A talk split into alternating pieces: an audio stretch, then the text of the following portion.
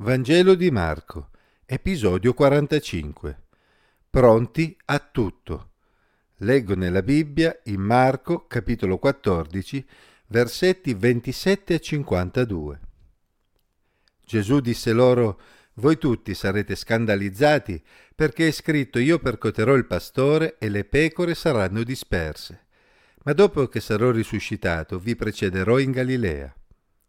E allora Pietro gli disse, quando anche tutti fossero scandalizzati, io però non lo sarò. Gesù gli disse, in verità ti dico che tu, oggi, in questa stessa notte, prima che il gallo abbia cantato due volte, mi rinnegherai tre volte. Ma egli diceva più fermamente ancora, anche se dovessi morire con te, non ti rinnegherò. Lo stesso dicevano pure tutti gli altri. Poi giunsero in un podere detto Getsemani, ed egli disse ai suoi discepoli, Sedete qui finché io abbia pregato. Gesù prese con sé Pietro, Giacomo, Giovanni e cominciò a essere spaventato e angosciato e disse loro, L'anima mia è oppressa da tristezza mortale, rimanete qui e vegliate. Andato un po' più avanti si gettò a terra e pregava che se fosse possibile quell'ora passasse oltre da lui. Diceva Abba, padre, ogni cosa ti è possibile, allontana da me questo calice, però non quello che io voglio, ma quello che tu vuoi. Poi venne, li trovò che dormivano e disse a Pietro Simone, dormi, non sei stato capace di vegliare un'ora sola. Vegliate e pregate per non cadere in tentazione. Lo spirito è pronto, ma la carne è debole. Di nuovo andò e pregò, dicendo le medesime parole, e tornato di nuovo li trovò che dormivano perché gli occhi loro erano appesantiti e non sapevano che rispondergli. Venne la terza volta e disse loro Dormite pure ormai e riposatevi, basta. L'ora è venuta. Ecco, il figlio dell'uomo è consegnato nelle mani dei peccatori. Alzatevi, andiamo. Ecco, colui che mi tradisce è vicino. In quell'istante, mentre Gesù parlava ancora, arrivò Giuda, uno dei dodici, e insieme a lui una folla con spade e bastoni inviata da parte dei capi dei sacerdoti, degli scribi e degli anziani. Colui che lo tradiva aveva dato loro un segnale dicendo quello che bacerò è lui, pigliatelo e portatelo via sicuramente. Appena giunse subito, si accostò a lui e disse Rabbì, e lo baciò. E allora quelli gli misero le mani addosso e lo arrestarono. Ma uno di quelli che erano lì presenti tratta la spada, percosse il servo del sommo sacerdote e gli recise l'orecchio. Gesù rivolto a loro disse siete usciti con spade e bastoni come per prendere un brigante. Ogni giorno ero in mezzo a voi, insegnando nel Tempio, e voi non mi avete preso. Ma questo è avvenuto affinché le scritture fossero adempiute. Allora tutti, lasciatolo, se ne fuggirono. Un giovane lo seguiva, coperto soltanto con un lenzuolo, e lo afferrarono. Ma egli, lasciando andare il lenzuolo, se ne fuggì nudo. Cosa succede alle pecore se il pastore è costretto suo malgrado ad abbandonarle? Nel citare il brano di Zaccaria 13:7, Gesù si riferisce a se stesso come al pastore che sta per essere tolto di mezzo e ai suoi discepoli come alle pecore che improvvisamente si troveranno senza una guida.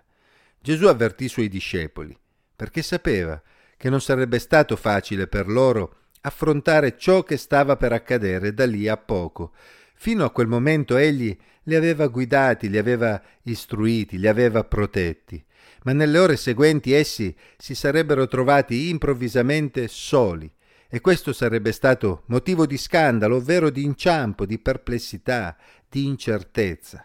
Tuttavia Gesù sottolineò che non avrebbero dovuto perdersi d'animo, perché egli sarebbe risuscitato e li avrebbe addirittura preceduti in Galilea. Commuove il modo in cui Pietro e gli altri discepoli reagirono alle parole di Gesù dicendo di essere pronti a tutto. Essi non si sarebbero fatti impressionare e non si sarebbero scandalizzati in nessun caso. Si sentivano addirittura pronti a morire con Gesù. Non dobbiamo pensare che non fossero sinceri, infatti, come abbiamo visto più tardi, uno di loro tirò fuori la spada nel tentativo di difendere Gesù. Tuttavia, nonostante le buone intenzioni di Pietro e degli altri, Gesù sapeva ciò che sarebbe successo. In verità ti dico che tu oggi, in questa stessa notte, prima che il gallo abbia cantato due volte mi rinnegherai tre volte. Come vedremo in seguito, le parole di Gesù si realizzeranno puntualmente. Quando si recarono nel Getsemani, i discepoli ebbero subito un assaggio delle difficoltà a cui sarebbero andati incontro nel tentativo di seguire Gesù. La loro fedeltà fu infatti messa subito alla prova. Leggendo i Vangeli sappiamo che Gesù pregava con regolarità e a volte si allontanava per pregare e cercare una comunione più intima con il Padre, ad esempio in Luca 11.1. Non stupisce quindi che con l'avvicinarsi dell'ora più difficile egli sentisse il peso di ciò che stava per affrontare e avesse bisogno di prendersi del tempo per pregare in disparte. Questa volta però, riferendosi in particolare a Pietro, Giacomo e Giovanni, chiese anche ai suoi amici di pregare per lui. L'anima mia oppressa da tristezza mortale, rimanete qui e vegliate. Il fatto che Marco ci ricordi che Gesù era spaventato ed angosciato conferma che la sua natura umana era reale. Nella sua preghiera si percepisce la tensione tra natura divina e natura umana. Egli sapeva perfettamente ciò che lo aspettava ed era pronto a compiere la sua missione per fare la volontà del Padre, ma allo stesso tempo avrebbe preferito evitare tutta quella sofferenza. Ma mentre Gesù pregava intensamente, i suoi amici si erano addormentati. Sì, Nonostante le loro buone intenzioni, vista l'ora tarda, la stanchezza aveva prevalso su di loro. Vegliate e pregate per non cadere in tentazione. Lo spirito è pronto, ma la carne è debole. Certamente Pietro, così come gli altri, era sincero e si sentiva pronto a lottare e anche a morire con Gesù ma allo stesso tempo doveva fare i conti con le proprie debolezze, con la propria umanità. Al di là delle buone intenzioni, essi dovevano imparare quanto sarebbe stato importante dipendere dal Signore nella loro vita per superare ogni prova. Essi dovevano imparare a vegliare e a non abbassare mai la guardia, a pregare cercando la guida del Signore se davvero volevano vincere la loro battaglia spirituale. Ma quella notte i discepoli erano davvero troppo stanchi e così Gesù li trovò addormentati una seconda volta e poi una terza volta. Ma Gesù non infierì su di loro, la lezione era stata sufficiente e non se la sarebbero mai più dimenticata. Dormite pure ormai e riposatevi. Ironicamente quella era l'unica cosa che non avrebbero potuto fare quella notte.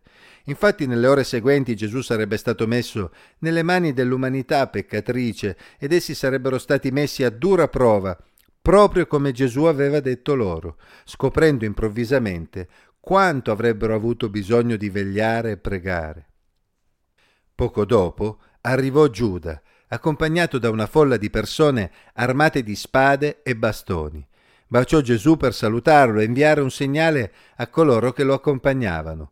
Qualcuno tra i discepoli tentò una reazione tirando fuori una spada e recidendo l'orecchio di un servo.